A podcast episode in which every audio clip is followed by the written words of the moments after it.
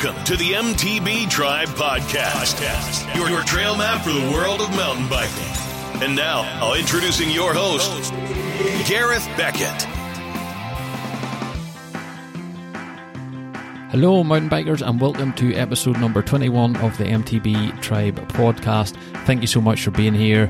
Uh, I've got another great episode lined up for you. But before that, I just want to say a thank you to some of the guys that have left reviews on iTunes and given us five out of five stars. I really do appreciate it. Um, I've got a number of them here, but I want to read one um, this week. I'll maybe read a few out, a few more out next week. Um, but this is by Feethorpes and he says, for those of you who love to ride, give a listen. Good solid info and fun interviews to keep you up when you can't ride and to inspire you when you're on the way to the trails. I hope to make it over to the UK at some point to ride and experience some of the trails they talk about. Great podcast. Thank you very much. I appreciate that. You know, it, it's brilliant to get those reviews. So please, if you do listen to the show, and you're listening on iTunes, please go there and review. You can also listen to the show on the website, mtb-tribe.com, or Stitcher as well if you're using an Android phone. Thank you very much, and I, I really do appreciate that. So, on to today's show. We are talking with Lynette Deacon about her racing training challenges and sponsors. Uh, we get inside the ladies racing scene and chat about ladies and mountain biking. Lynette uh, is a super cool girl and has raced in the Red Bull Fox Hunt for the last four years. And she goes out of her way throughout the year to attend these races, um, all under her own pocket. Yes, she is sponsored and she gets a little help from her sponsors and stuff, but she's very, very dedicated goes to the gym, gets out on her bike every week, three or four times, and that's what it takes to compete at this level. And we chat to her about that. We chat to her about ladies getting into mountain biking and how she feels that that would be easier done and the way you should just go about that. So we talked to her about racing in the Scottish Downhill Association series, about her low points in racing and how she kind of overcomes that, and also her training schedule and her favourite trails and her plans and goals for 2018.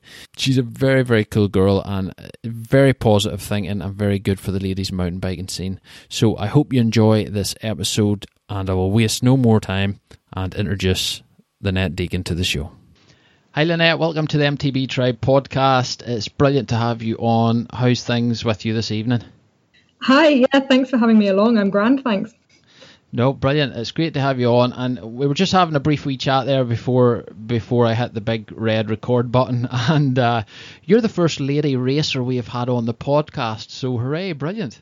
Thanks. I didn't realise we were quite that rare. well, it's just it's hard to track these girls down. I'll tell you that that's the truth. there are a few of us out there. Mm-hmm. Good stuff. Good stuff. And uh, we'll get into your racing and you raced in, in the Red Bull Fox Hunt and stuff, which is big over here because it's it's a big big comp over here for us guys. We all love it. Um, and we'll talk about sponsors and, and how ladies can better get into mountain biking and all. But before we talk mountain biking, tell us about your adrenaline junkie background. You've got a very nice website and you claim to be an adrenaline junkie on it. Can you just tell us a wee bit about that? Yeah, well and truly adrenaline junkie, self-confessed. Um, it's it's just always been a part of me. I will throw myself off of anything.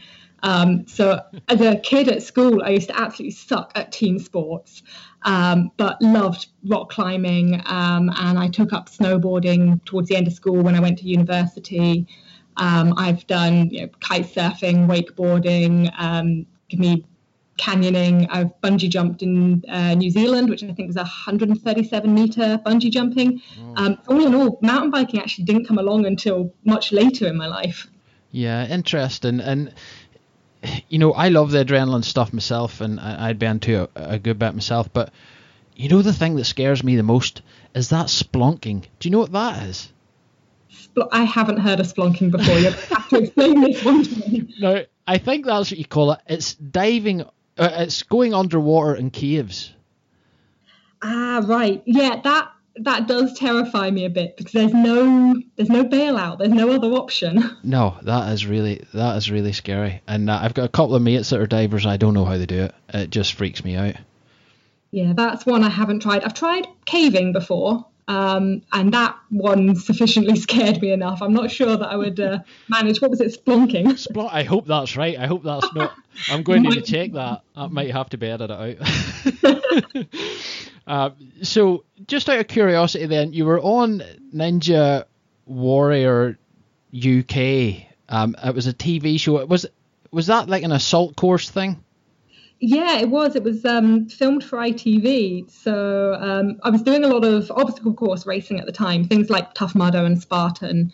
Um, and I just happened across this advert. I think it might have been on Facebook. And it was one of those, oh, it just seemed like a good idea. I'll give it a shot. Um, so I went for an interview, um, proved that I could, you know, talk to the camera and do that bit. Um, and yeah, they invited me down to Manchester to have a shot at this. It it is a huge obstacle course, of indoor, um, lots of foam panels, and I don't know how you would describe it. It's an obstacle course, each one's a little bit different. Um, fastest one along it goes through to the next round, if you can get along it. I think I got about halfway through before I fell off. Um, you only get one shot at it, you're running it pretty much blind, you've got no idea how the obstacles are going to react um, it was yeah that was an experience and a half. That was quite incredible. How, how did you fall into that? Did you just see the advert and go for it? Yeah completely. I just applied. Um, and they must have been pretty short on people or i don't quite know why they thought i was a good candidate but um, yeah went through this interview process um, just in glasgow uh, which basically just proved that you could talk to the camera, you could talk to the hosts, um, you were physically fit enough. They made us do a whole bunch of like interval sprints and pull ups and things like that just to prove that we were capable. Mm-hmm. Um, and yeah, they invited me down to Manchester for this recording. Brilliant. And when did you do that? Uh, so that was mm, three years ago now, I think. That was a little while ago. Um, the more that mountain biking has somewhat taken over my life, the obstacle course racing has completely taken a backseat. Um, I haven't done much of that for the last couple of years, really. Yeah, yeah. And you're you're originally from Dorset, and then you moved to Scotland. What age did you move to Scotland? I would have been about 18 when I moved. I had the opportunity to go to university. Um, so naturally, as all teenagers do, you pick the university that is as far away from as possible from your home. Uh, so I went to Aberdeen. um, mm-hmm. and uh, the theory behind it was that that was actually a lot closer to the ski resorts up here. Um, so I packed my snowboard and disappeared to university, and then I just got hooked on the mountains, and I never went home. Happy days, yeah. That that's kind of similar to me, though. I didn't travel as far, but I was drawn to that. I'm I'm a surfer at heart. You know, I've been surfing for twenty odd years, and um, I get drawn to the coast, and then I've never left.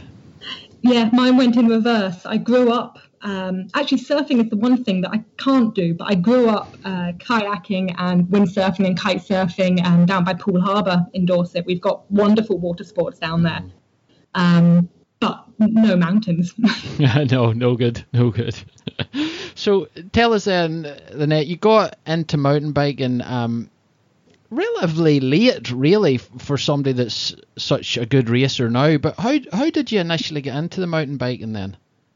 Um, so it was a uh, my partner's friend at the time, Kieran. Um, he was doing a bit of biking at the time.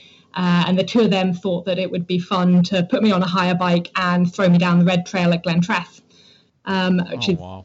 you know, I think a lot of people probably have heard of Glentress. It's uh, one of the 7stanes in Scotland, and it's mm-hmm. yeah, a big, big trail centre. So I got to the bottom of the first descent. Uh, I must have had the biggest grin on my face. I was absolutely hooked on that adrenaline rush, um, and that was it. It sold me. I think I was looking up bikes that evening. and had your partner mountain bike before that? Uh, he had done it a little bit, but he probably started properly mountain biking about six months before I did. Right. Um, so it wasn't. There's not a big sort of gap there. Yeah, and uh, t- just take us through that. W- were you scared when you were at the top of that red run? Did you know what to expect? Just take us through that. How were you feeling at that at that time? I was nervous probably not from myself, um, but because his mate Kieran um, had got it all worked up in my head that these were going to be big drops and I had to do X, Y, and Z, and was giving me all these tips, and I was trying to hold all this in my head. Once I actually got going, it all went out of my head, and I just sort of felt the flow of it, and it it was one of those, you know, that blissful moment where everything sort of comes together and goes completely silent. Mm. Um, it was, yeah, fantastic. So it it didn't really occur to me to be scared. I suppose. Mm. Um, I mean, it was it was just a bike, so what's the worst that happened? I, I, don't think I knew what I'd let myself in for, to be honest. Um, so, uh, well, at least you had experience of bikes. So you, you, had been on bikes as kids and, and as a kid and stuff like that. You weren't just, you know, here you go, no stabilizers, go down that mountain. Yeah, no, I had actually even learning to ride a bike. I was fairly old. I think I was maybe seven or eight when I learned to ride a bike, um, and even then it was only for getting to school and back. It wasn't what I would call you know single track trails. Um, so yeah, I could ride a bike. I could probably manage dropping off a curb, um, and that would have been about it. Mm-hmm. Yeah, so a pretty big step up to be throwing down a red trail. yeah. Um, yeah, on a bike you've never been on before. Yeah, on you go. Be yeah. fine. Sometimes it's the best way. yeah, in hindsight, uh, it worked. yeah. So, what do you mind me asking? What age were you then? Uh, I would have been 26 then. Right. So, yeah, and see, that's amazing because and, and I love that because you don't. I'm not saying 26 is old by any means. like I wish I I, w- I wish I was 26 again. But you don't have to be super young to start mountain biking, and that's the beautiful thing about it. No, not at all. Um, I've I've come across this a lot. That yeah, you see the younger girls and boys as well coming up, and some of the ones that have been on the single track from day one, put on mountain bikes, on downhill bikes, and they are incredible riders. Um, but equally, yeah, there are people who are in their 40s starting for the first time, and it's it's actually got nothing to do with your age and all to do with how often you're out and what you're exposed to. Yeah, yeah, certainly. Um, no, it's def- it's it's funny because if you look at the actual average age of mountain bikers, it's actually you know I'm not going to say old because I probably fall into that bracket, but you know it's mid 30s to yeah. well, well, 50s here, and I think in the States it's even older. Yeah. Well, you just um, have to look at some of the race categories to see that, that the most dominated categories tend to be the, the masters and the vets. Mm-hmm. Yeah, it's it's very good. It, it's brilliant. That's what I love about it. It's awesome. You know, you, you can do it at any age. It's fantastic, and it's good for your knees. So all yes, that too. So tell us then, when you started, what trails were you riding at that time? Then what what were you normally going out? Where were you going out and riding? Um, well, a lot of the time is spent down Glentress doing those um, the red routes. They've got a great skills area there as well. Um, and then heading north, we've got a small um, trail centre called Comrie Croft, and I was there quite a bit. Similar sort of level, slightly shorter trails. Um, that or uh, just outside of Stirling, there is um, quite a large hill called Dumyat. Um, and a lot of the locals, it's not a marked trail, it's just a side of a hill, um, might be a walker's path. Mm-hmm. Um, and yeah, there would have been a lot of weekends spent there. So it was just what was on the doorstep, really. All these places are within half an hour drive from my home. Mm-hmm. So all handy, and, and yeah, you could just scoot up. That's awesome. Um, so did you have any support? Did your partner support you? Did his friends su- support you? What? I mean, if you mean support by encouraged me yeah. to go down, you know, go down these steep shoots, then uh, yes, it was. It was mostly my partner. Um, say this friend of his. We met a couple of other um, couples who were riding the same sort of trails at the same time. So yeah, you meet so many people when you're out biking. Um, yeah, any biker will talk to any other biker in the trail centres that you make friends so quickly. Yeah, no, I, I love that about it as well. It's it's pretty cool. Um, eh, you know, and that's one thing I love about it, which is different from surfing. Surfers, yeah, they're all cool and laid back and dudes, but um, there's a wee bit more I don't want to say localism or stuff like that because you know you're fighting for waves. So if you see two cars arrive in the car park, you're thinking, "Oh no, here we go." You know this is going to be a. But mountain biking is completely different. Once you get up the mountain, everybody spreads out, and you never see anybody again. You know. Well, yeah, the, the climbs and the transitions are brilliant for that. It, doesn't matter mm. who you come up against. You you pull a face, you go, "Oh, I hate this climb," and the other person laughs, and then you start chatting, and that's all it takes. Yeah, yeah, classic. So I'm interested then how you went from that to where you are now. Like, how much time were you spending on the bike when you initially got interested in it? So when I started, I would have been a, a proper weekend warrior. I'd have been out most Saturdays, um, which I suppose is probably more than the average beginner, but uh, a lot less than I do now. Yeah, and when you when you got the bug, when when did you step it up to the next level? Then you know when did you start to go more? When did you think you know I might want to try and compete in this? How did that all come about? Um, it's difficult to even remember, to be honest. Um, I remember the first race. Um, there was a friend of mine who I'd been riding with, um, and she was getting into doing racing. So I sort of tagged along at the same time and just went, well, yeah, it's it's a new experience. I'll try it and see what it's like. Um, so after that first race, when I, again it was like a flicking of a switch. Once I'd done one, that was it. I knew I wanted to do more, um, and I knew I'd have to up my level to not be last. Um, so that would have been the first sort of step. But almost each year, I sort of have a bit of a reality check. And then once I became sponsored and got onto a team, there was another sort of reality check kick in there that, right, I need to step up my game again. Um, and you start seeing other girls that are getting the podiums and winning the races, and you think, right, well, if they can do it, I can do it. So I'm going to start aiming to to be where they are. Mm-hmm. Yeah, yeah, that's that's quite a good way to do it. Really, you weren't really putting any pressure on yourself. You were just you you were getting to a stage where you figured out, right, I need to up my game, as you say, and, and step things up and, and you know compete a wee bit more, go out, train a wee bit more, do all that. Yes, I've, I've never been very good at accepting the well, this is my standard and I'm happy with that. Because the minute I see somebody else doing something better, I want to do that. Um, especially on the trails, you know, I was starting off on the red trails, but I knew that black trails existed, so I want to go do those. Um, yeah. well, that's one way to advance, isn't it, and get better. It seems to work. Yeah, yeah, certainly. So, can you remember your first bike? Yeah, um, I think it was a, it was a Diamondback Outlaw. Um, I'm pretty sure my gran bought it for me one birthday, and I can remember, you know, swinging my leg over, uh, scooting around the car park on it, and coming back, and she just took one look at me and uh, muttered under her breath, "I should have been born a boy." oh no!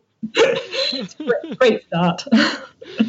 oh, brilliant, brilliant! And when you started, when you got up the mountain there, then, and you, you said you came home and you were looking at bikes that same night after you read your first red trail. Yeah. what, what bike did you buy at that stage?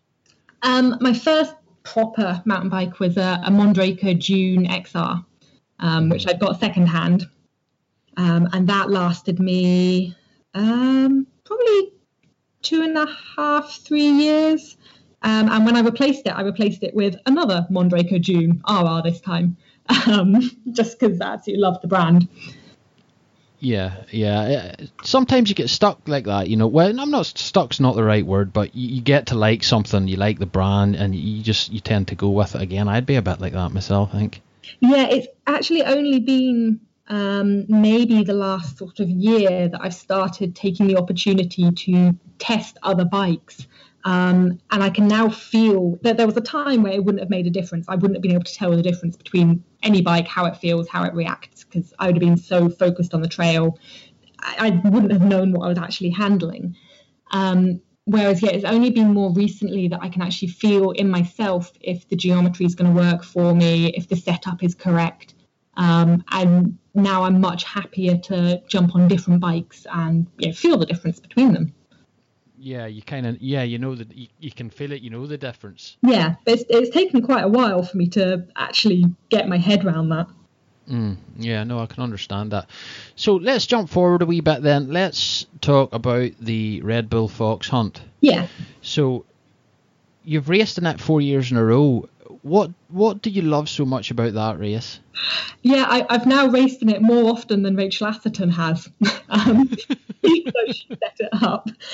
Um, it's just it's an incredible atmosphere um, when you've got that many women all racing at the same time. They're so supportive of each other and they just have such a great laugh.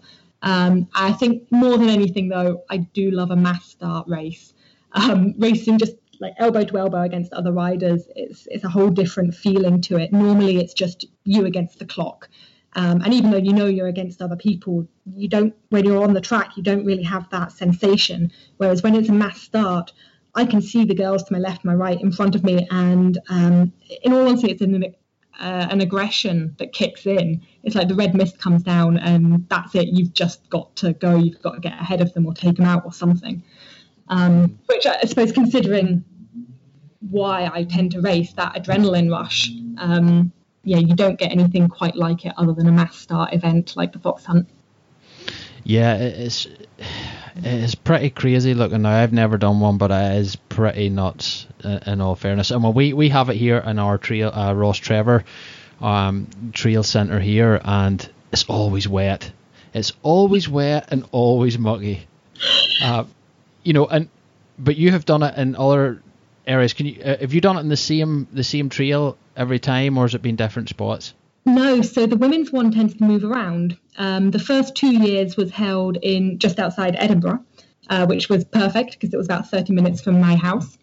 Um, the third year it was just outside Carlisle, um, and last year it was held in uh, Rachel's hometown of I want to say Machynlleth. Now I know that all the Welsh people out there are going to yell at me for pronouncing that wrong, but it's something like that.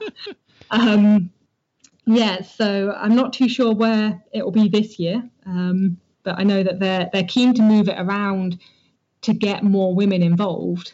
Um, to try and encourage them to actually come out and race, which has been a benefit for me because I've met different people every time I've gone. Yeah, yeah, no, it, it looks amazing.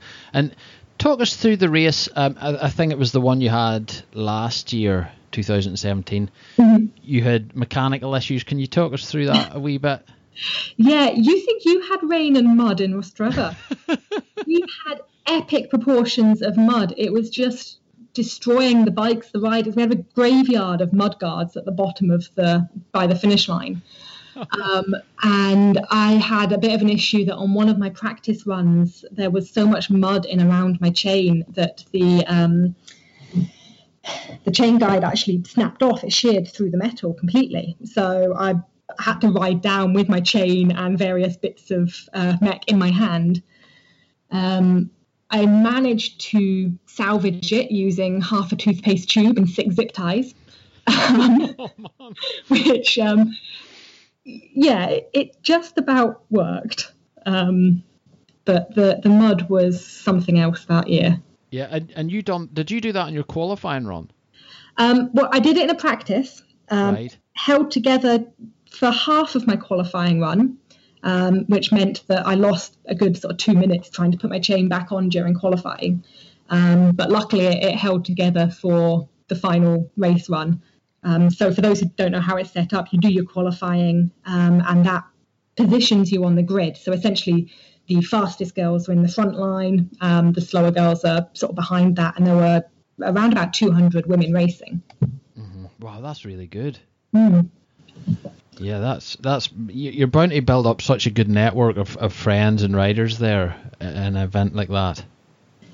Yeah, but well, I think because um, most female riders don't come across many other women when you're out just doing your weekend mm. rides that to have them all together in one place at the same time it's it is an atmosphere unlike any other that I've come across um, never have I ever been in a race where the other riders are cheering you on for support and encouraging you as you are halfway down the trail. Mm-hmm. Yeah, and it's funny because I was going to ask you about that. I wanted to ask you you know what it was like competing against the likes of Katy Winton and, and, and ladies like that. And is it like the guys like? Are the girls as competitive as the guys, like you said, when the red mist goes down? Because I've heard a load of guys say that about the Fox Hunt. Once the red mist goes down, you just go. Is it the same for the girls? It is, and it, it's the same across all of the races. Some are there just for the social aspect and just to have a bit of a laugh and some fun, um, and some are there purely to race and you know to get those wins. It's it's difficult because there's not very many um, women that tend to race at series level or national level. You know everybody that's there. Um, like I've raced against Katy, I think three or four times last year. Um, and she's absolutely lovely. And most of these girls, you know, we all know each other. We all get along really well off the track. Um, but the moment you're between the tape, that's it. There's no love lost. You are in it for yourself, and that's it. so, how did you finish up last last year in the Red Bull Fox Hunt?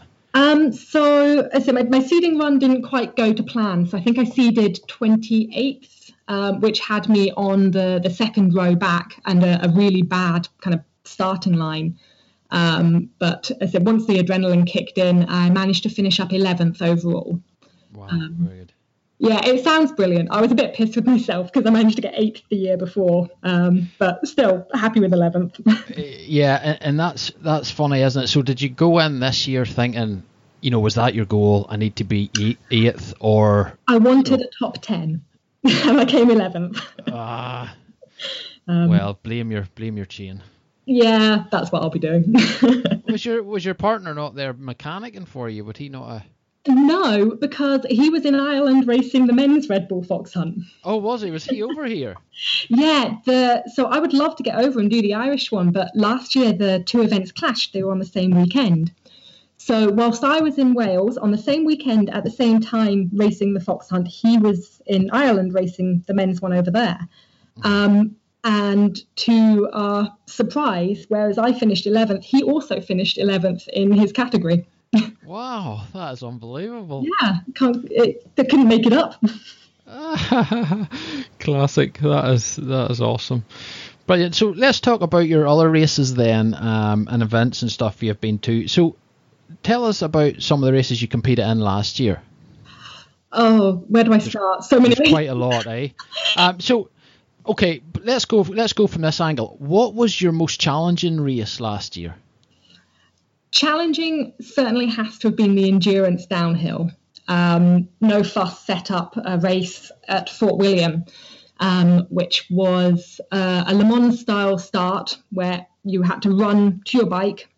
Um, you had to pedal it up to, um, I don't know if you know the World Cup downhill track very well, but the Silverline wall ride. Um, and then pedal it down from there. And then you had six hours to do as many laps of the downhill uh, World Cup track as possible. Wow. Um, and it was just brutal. It destroys the body, the bike. I don't know how many bearings I had to replace at the end of it. Um, mm-hmm. Yeah, you weren't walking properly the day after at all.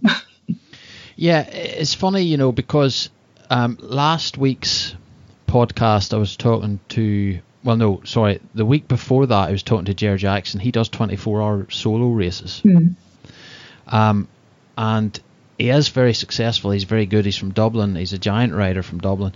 And, um, but he's so calm. He's just so calm and collected, you know. And to me, to do something like that, it just seems so crazy. but he just seems so level headed. He, he was just so cool and collected, you know. So, you normally race enduro, so what made you want to do a six hour enduro race then? Honestly, because it seemed completely crazy. Um, so I am not built for endurance or long distance at all. I will never make an XC racer. Um, for one thing, I hate the climbs. Um, I will quite happily do enduro. That's within the realms of my limits. Um, I, I, love a downhill race as well. Um, but yeah, this one when somebody sort of said, "Oh yeah, six hours on the the World Cup track," and it crossed my mind this was insane. I've got to try this. yeah, it, it, sounds stupid. I I think there might be something missing in my brain, but it just seemed like a good idea at the time.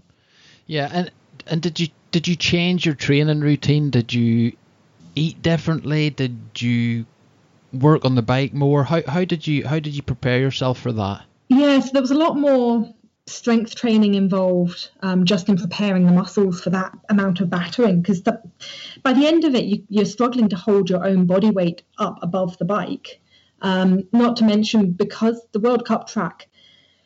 Okay, so the, the elite pro downhillers are doing it in five minutes. It's going to take me seven, seven and a half minutes to do, um, mm. especially doing that many times in a row.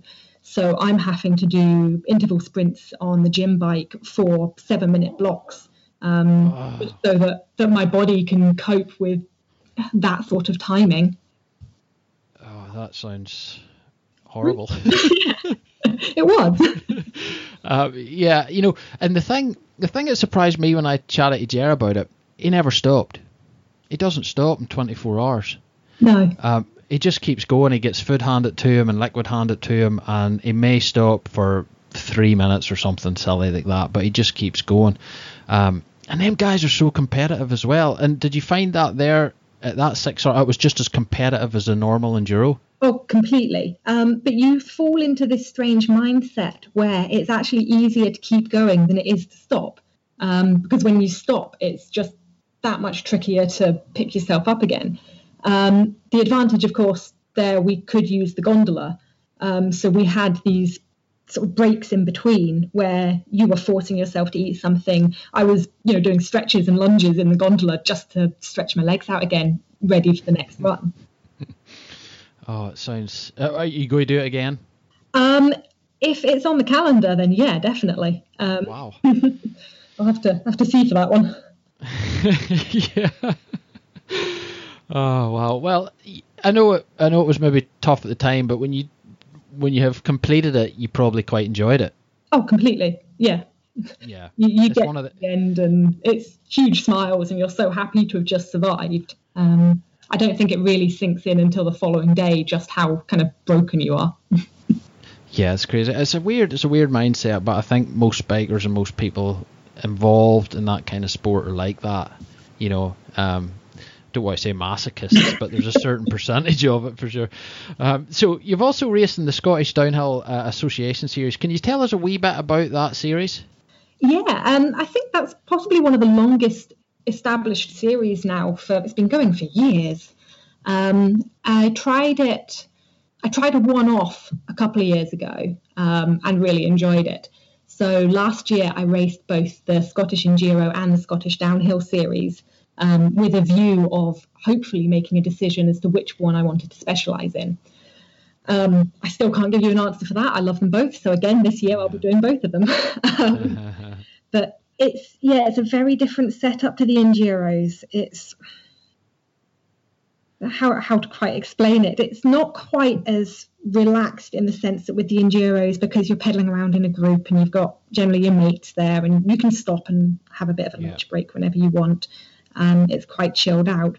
Whereas with the downhill races, people tend to be far more focused, and because you're racing the same track um, over and over all day in practice, you really get focused in on which lines are going to be the fastest, exactly which side of a certain rock you might be taking it. Um, whereas with enduro, you do tend to rely on the can I remember what it was like yesterday? No, right, just smash it. Mm-hmm. Um, yeah, yeah very, very different feel to the events. Yeah, and how about again setup and stuff? Did you have a different bike for that, or did you just use your enduro bike? No, I had a, a full downhill bike. Um, I have a Devinci Wilson, um, which isn't technically mine. I've stolen it off my partner. Um, sorry, he's very nicely lent it to me.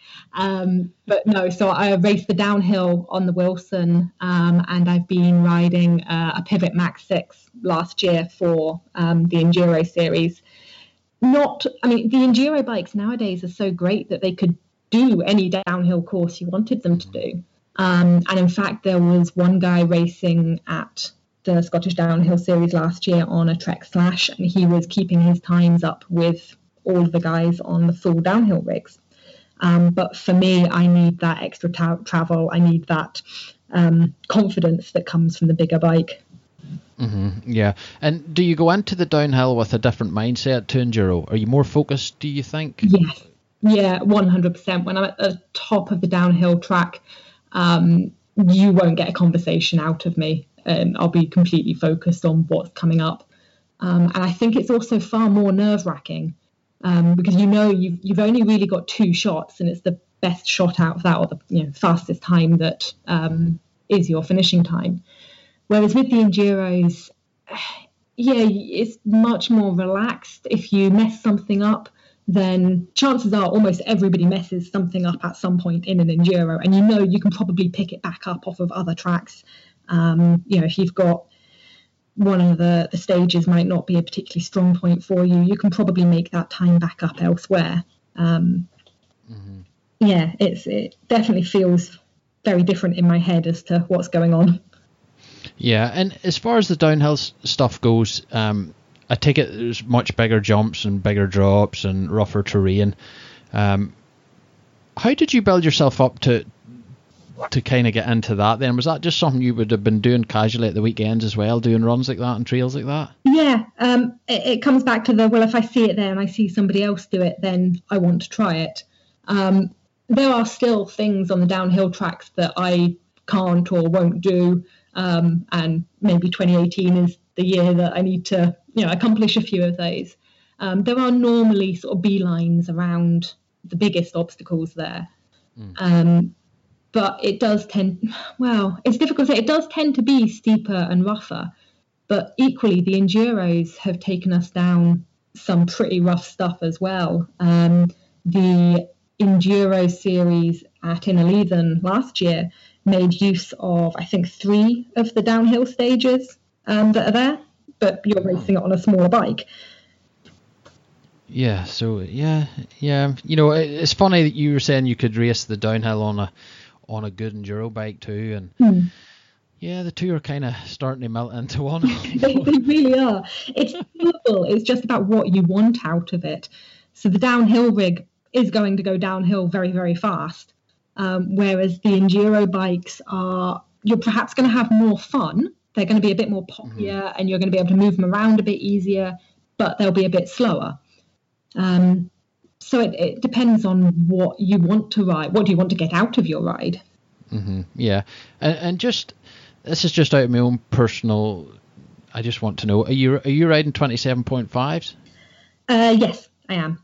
Um, yeah, okay although um, I, absolutely love the 27 and a half because I do find them a lot of fun. Um, I am switching hopefully to a Trek Slash for 2018, um, and that will be a 29er. So I'm going to have to, yeah, get a few practice ones in to get the feel of that. Yeah, yeah, yeah. It's funny because it's such a big, it's such a big conversation in the mountain bike world. It's just, it's, I think people are getting sick of it to be honest, but yeah. Just understand people's opinions. There's there's come a point now where everything that's been discussed has been discussed, and it some people like them, some people don't. Um, yeah, I'm going to find out this year just how I get on with that. yeah. Um, so tell us just had you any low points of your season last year? Um, the start of the season was particularly rough for me. Um, I, I couldn't even tell you why. Um, it was just one of those times where things weren't coming together and I couldn't get the speed out of things. Um, and we all have odd days where you know it, things just aren't really working for you. Um, mm. But yeah, I, I, perhaps went through a couple of months of just not quite being able to pull it together. Um, and it was just uh, you know something must have clicked about halfway through. I think I just got annoyed with myself and at that point just went oh you know you've got to get over this and pick yourself up and basically gave myself a bit of a kick in the ass and managed to turn things around. Yeah and you know when you're feeling like that do you question yourself quite a lot? Do you do you say to yourself am i training enough? Um, oh completely pushing? You know you know stuff like that. Yeah nobody is as hard on me as i am um, and it doesn't matter how many times people will go, oh, but you know, you're doing really well and you shouldn't be so hard on yourself. It, yeah, it doesn't make a difference. In the back of my head, yeah, I'm gonna be berating myself for doing something wrong or not being able to do something at all, or perhaps not having the courage to hit a jump quite fast enough. Um, yeah, it is. It's a really difficult place to come back from because it's in your own head. Mm-hmm. Yeah, and and tell us about your best result then, or or your best time, or your your favorite trail. What do what do them kind of times feel like? When everything comes together, I, yeah, it's floating on air. It really is. Um, when if you're on a trail that you know and you're really enjoying it and everything's firing on all cylinders, um, everybody will get those days, and that's why we do the sport in the first place. Um, you're just yeah flowing down those trails and hitting every point just the way you want it. Yeah, no, that that's what makes you keep going back, I suppose. Yeah. How do you make yourself better then? Do you have goals in place? Um, well, I never went into this with set goals, um, so I don't tend to to set myself too much. Um, I just keep building on it year by year. Uh, so yeah, last year was about doing both the Scottish and the downhill series. Um, this year, I'm hoping to do. Um, well, we've got one round of the European Enduro Series, um, which was announced just the other day. I've got two uh, Enduro World Series qualifier events that I want to do this year, and that will hopefully set me up for doing uh, an Enduro World Series in 2019. So there's sort of long-term goals like that. Mm-hmm. Um, but I never expected to get where I am now. So any any progression, any bonus um, is really a, a benefit to me. So um, just off the topic, are you a better rider now than your partner? or is that no comment? He is still faster than me. Um, yeah, no, he'll, he'll always be irritatingly just that one step ahead of me. one day I will get him, but um, yeah, not yet. Uh-huh. Yeah, it's awesome, you know, because like, how long have you been mountain biking for now? Um, I think it'll be about five years. And how long have you been competing for? So I I actually started pretty early on. I think I did my first race, well, maybe about four years ago. Uh, it was just a little grassroots one. Um, yeah, racing properly, maybe three years. Yeah, that's pretty awesome. That that's you you, you well, you're certainly driven and determined and everything else because that's that's very very good. I think I'm just stubborn. uh, so let's talk a wee bit about sponsorship, um, training, and, and stuff like that. Um, so tell us who your sponsors are at this time, then. Um, so at the moment, I'm supported by Progression Bike Shop, which is in Dunkeld. Um, and they've supported me for the last couple of years. Um, Adam was the first one to sponsor me, um, so I him quite a bit. Um, I've got Sixth Element Carbon Wheels, um, who are absolutely brilliant at, at sorting out with you know, new rims for everything. Um, and Huck Norris came on board last year. I'm also a brand ambassador for She Shreds clothing, which is a sort of apparel clothing based out in Utah, which are really good at supporting women in uh, well lots of different sports, whether it's skateboarding or surfing or anything going really. Yeah, oh, they're based in Utah. I didn't realise that. Mm-hmm. Yeah. Oh, very good. I thought they were UK for some reason. no, no, they they're all over the world, really. Yeah, cool. And you know, you the network full time. I take it, yes. Yes, yeah. I've still yes. got a nine to five, five days a week job. Yeah, so you know, it must be very difficult to balance your training with with your employment and stuff. But as far as the sponsors go, how much has that actually helped you do what you do on the weekends and, and stuff? They, it is a big help having them. Um, it wouldn't stop me not having them. Um, I would still find a way to get out and race and bike. Um, but it, it's nice actually knowing you've got the support of somebody else. Um, it certainly helps out with the odd sort of discount and you know, freebie here and there. Yeah, you know, because it's very interesting when somebody, you know, would look at your website uh, and would look at your your racing and how much you've raced. I think the majority of people now I may be wrong on this, but I would think the majority of people that don't really know much about it would probably think that you that's all you do. You're a professional racer, you know. But it's so not like that for so many people. It's unbelievable. Um, now I don't want an actual figure off you, but you know, what percentage of your annual income would you pump into your racing? Do you think yourself out of your own pocket? Oh, um, yeah, good question. Well, I don't know sort of percentage wise. I know I worked out for, for next year, so I kind of sat down and worked out all the costs of what it's likely to cost me. Um, and with the races that I want to do next year, we're talking probably just over about £800 purely in entry fees. If you add on accommodation and transport to that, you're going to be looking a grand and a half. Um, and then, not to mention replacing bits and mechanics and upgrades and all of that. So, yeah, it, it's comfortably sort of four figures.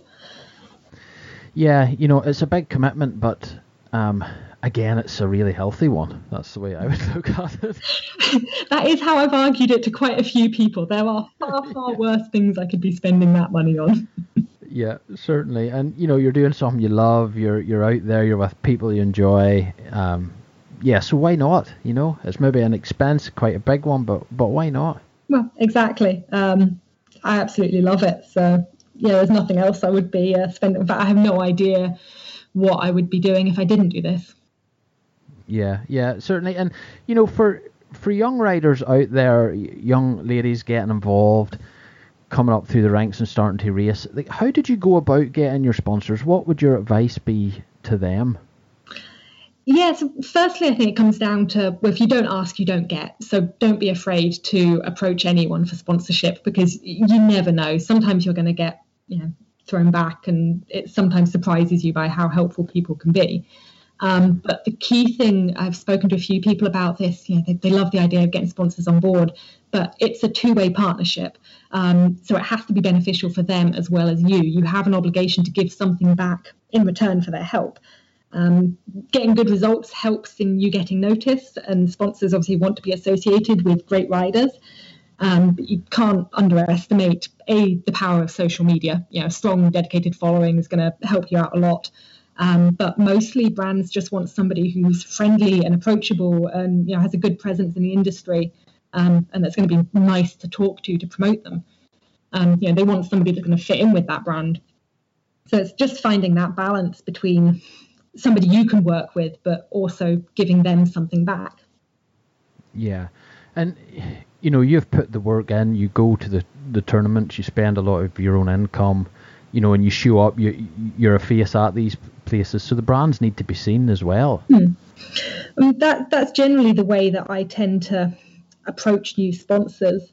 Um, it it's a double-edged sword. You know, you, you, want to have the good results and to prove that people will take notice of you. Um, but yeah, also just trying to prove that you can get their brand the exposure that they're looking for at the end of the day, it's a big, um, it's a big marketing game, really. Mm, yeah, yeah, for sure. So let's talk. Um, let's talk about your training then. So, what kind of training schedule do you have in the race season? Um, so I have to be pretty strict with myself, and that mostly comes down to the fact that I sit in an office for the vast majority of a week. Um, so to fit it around work, I'm normally in the gym before work four days a week. What time's that at? Uh, six forty-five to seven thirty ish in the morning. Right. Wow. Yeah. So there's your first commitment. yeah. If you're looking at if you're looking sponsors, young ladies, there's your first commitment. yeah, there's a very early alarm call there. Um, mm-hmm. I I could go in the evenings, but once I'm home, it's difficult to get back out again. Um, so I'm, I'm, I'm normally on the bike three or four times a week. Um, you know, longer rides on the weekends, more shorter skill-based stuff during the week. Um, I think the biggest problem is I live in Scotland. If the weather's bad, I still have to go out in it. Otherwise, I'd never get anything done. Um, it's the same across most of the UK, really. Yeah, and would you split time between your mountain bike and a road bike or anything like that? I I do own a road bike. Um, it's not a great one and I hate it. Um, I, I, don't like fighting with the traffic, so I'll occasionally use it to commute to work. Um, but where I live, I am, I think, about a 10 minute pedal from my local trails. Um, so really, there's not much point. I would rather stay on the, the mountain bike. Um, but I'll go to spin classes in the gym. Just you know for punishment. Um, and, and, that I feel like it's about the same sort of workout as would be on the road bike. Yeah, and and what other kind of training would you do in the gym? Would you do strength training or mobility training or anything like that? Yeah, so um, doing the mountain biking, it requires the entire body to function together. Um, you know, if I just lifted weights, it, it wouldn't work. Um, so I do a lot of functional fitness exercises. There's a lot of burpees and box jumps, but mix it up with squats and deadlifts. Um, yeah, not to mention the spin classes. Try and keep it quite varied because otherwise I'll get bored of things. Um, but yeah, there's there's a combination going on there. Yeah, yeah, certainly. And um, I I have just actually started to do a training a, a mountain bike Pacific training uh, routine, and it's so different from anything I've ever done before. Mm. Um, but I'm still at the early stages of it. It's, it's actually a six. It's a it's a yearly training program where you do six months in season, six months out of season. So I'm doing the out of season stuff at the minute, but you're still expected to be out in the bike, etc but yeah, it's just so different. But I already, I'm only maybe six weeks in. I already can see the difference when I'm on the bike because it is a lot more mobility. It's just not lifting weights, you know, bench pressing and curling, and you know, it's it's a lot of different stuff. So it really helps. I think that's it's really key to be switched on and doing the right stuff. Yeah, absolutely. Just having the muscles isn't going to be enough. Your body needs to know how to use them, how to apply the power when it's needed.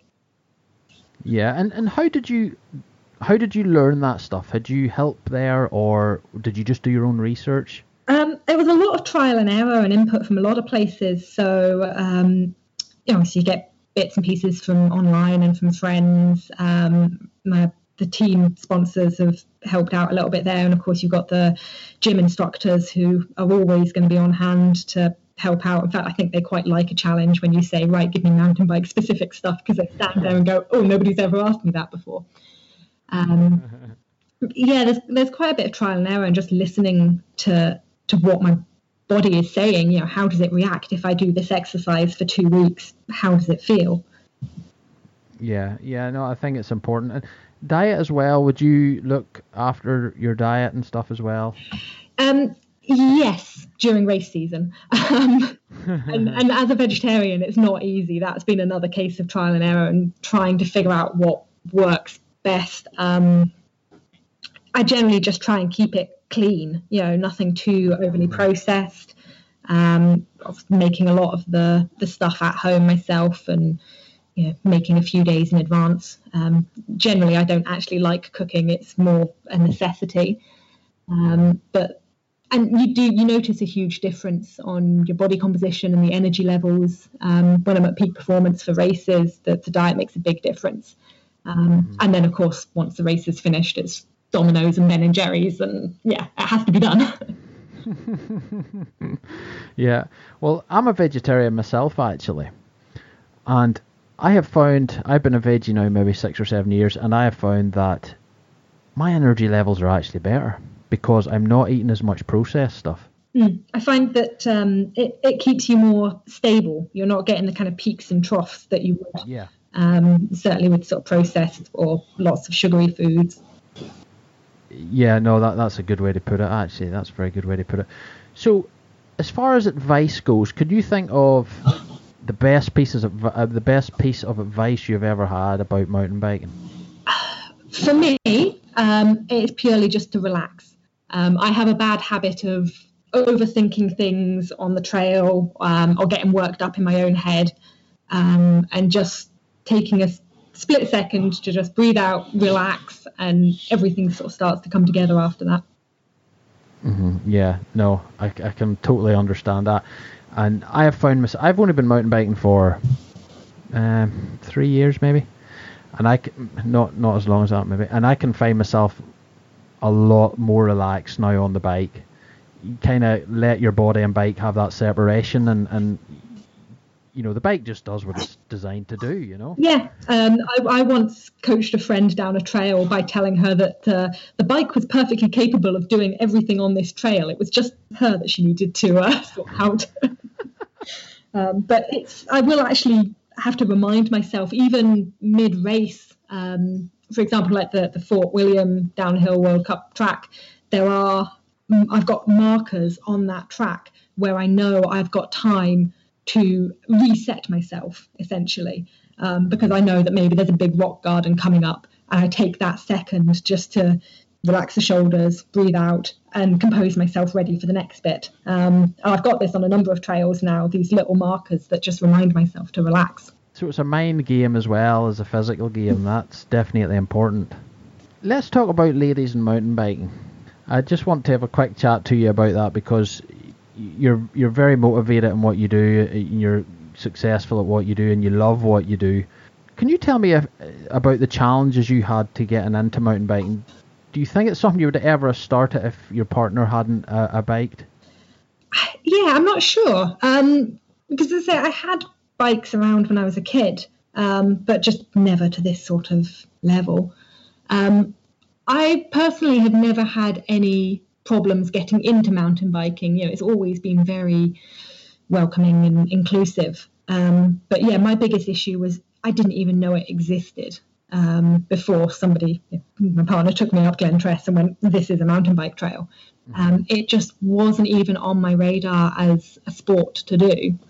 Do you think is that is that a brand problem or is that a marketing problem or you know is that an issue with the companies because there's only X percentage of revenue coming from the female market that they just don't want to promote it? Traditionally, that has always been the problem. Um, certainly, when it comes to gear and equipment, why would you spend money developing something that you're not going to be making money back on if you can't get the sales out the door? Mm-hmm. Um, but I think on a wider scale, there is a bit of a a bit of a uh, branding problem. Certainly, when I started, you didn't see it anywhere, certainly not in the sort of traditional ways that perhaps women would get information on sports. Um, but I, I, know UCI and British cycling um, and Scottish cycling for that do quite a lot of work and effort to try and make it better known.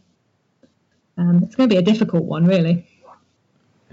Yeah, yeah, certainly. And you know, I think the problem is with it if you don't if you don't have a friend that bikes or you don't have a partner that bikes uh, and you're female and you're wanting to get into it, the scene's so heavily male dominated um, that it, been, it can be quite intimidating to go into that kind of environment um, to ask advice or to do anything like that. Um, you know, so what advice would you give to, to a female rider wanting to get started? You just have to go um, and and ignore the fact that you might be walking into a bike shop full of blokes, it doesn't matter. You're still there to do what you want to do. Um, I mean, when I, I started, my partner worked away a lot. Um, so a lot of my riding was done on my own. Um, a lot of my early races were done on my own as well. And you just have to start talking to somebody, anybody, because you know, they're going to want to help you. They're going to want to include you um, and be supportive. That's just the sort of people that tend to be in the industry really. Um, but yeah, if you if you want to start something, then just go and do it. Trail centres are probably the best place to start because they are at least managed and maintained, and there's a bit of a safety net there if something goes wrong. What did you do on the trails when you were initially starting? What did you do that gave you more confidence or made you enjoy enjoy the riding more? I was chasing other people. I still do it. I think that uh, it, there must have been that competitive edge there from a very early start. Um, I find somebody to try and keep up with, and I just try and follow them as close as possible. And with you racing and stuff like that, and, and seeing all the girls meeting at the weekends, is that scene getting bigger? Do you think? Is there more ladies coming to the to the meetings and to the enduro races? It seems to be. Um, from what I have seen over the last few years in racing, the, the numbers seem to be going up. Um, I mean, not drastically, but they are going up. Um, but outside of the racing, there are a lot of women's riding groups. Um, there's a lot of Facebook groups that are set up for girls to meet socially and go out for rides, you know, once or twice a week. Um, I mean, I've seen there's quite a lot of local ones around here.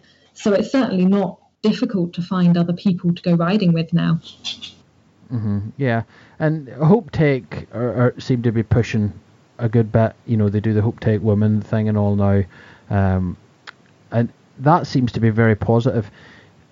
Do you see or how do you see the future for, for ladies mountain biking? I would love to sit here and say, oh, it's going to be huge and you know, loads of women are going to pick it up. I don't think it's going to go that way. Um, yeah, because I mean, purely you can see it across almost any sport across the world. Um, you know, women are not quite as prone to doing dangerous things and certainly not at a competitive level. So it's always going to be a, a small market, I think. Um, but for the weekend rides and women just getting out on their bikes for their fitness and things like that, then yeah, I think that's going to grow. That's going to become a lot stronger. And do you see anybody in the the professional field really pushing ladies mountain biking? Is there anybody that stands out to you? Do you look up to anybody in that environment? Um, I mean, there's, there are a number of people. It would it would be stupid not to mention Rachel Atherton. Um, she's been absolutely brilliant at pushing the certainly the downhill scene forward. Um, same with Tahnée Seagrave. You know, they are such great role models for proving just how how far you can take it. You know, when they're beating some of the guys' times down there um, and making it look easy, it, it just goes to prove that you know it can be done. Um, and then of course on the enduro scene, we've got Katy Winton, who's um, yeah, she's brilliant at making people feel really happy and chatty on the trails. Um, there's yeah, there's definitely a few sort of role models there to to work to. Awesome, yeah, no, that's that's good. It's good for younger girls coming into the scene and, and wanting to, you know, them role models are there for them. Let's talk about the future for yourself then. First of all, what's your favourite trail on the planet? it's a tough call in the UK. There's a lot. Um, I think my favourite changes almost every week, but there's one or two that absolutely never fail to deliver.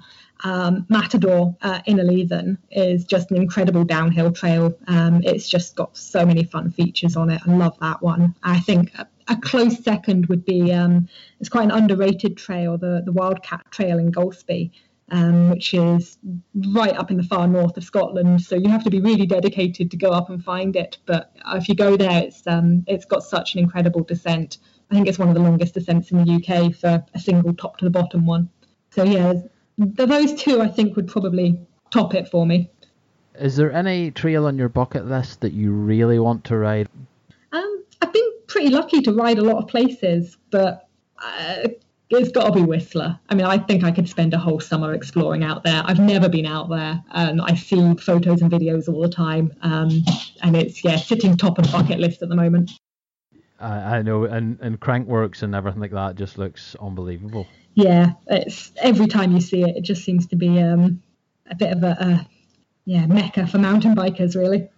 So what's next? You talked about it a wee bit earlier there, but but what what's next for you as far as the racing goes, and and what what's your immediate kind of goals for this season? What are you going to concentrate on most?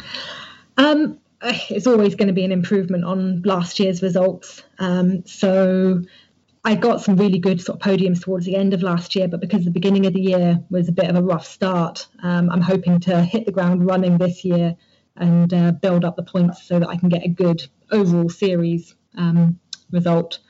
I think that's probably my main aim for this year, and I've got a few sort of uh, oddball races in there as well, just to keep it a bit more interesting.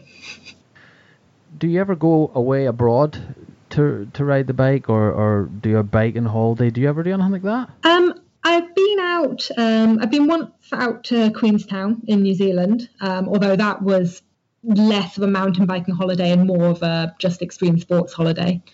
Um, and I've been out to Morzine um, a couple of years back, and in fact, I'll be going out again this year as well um, for a week long trip out there.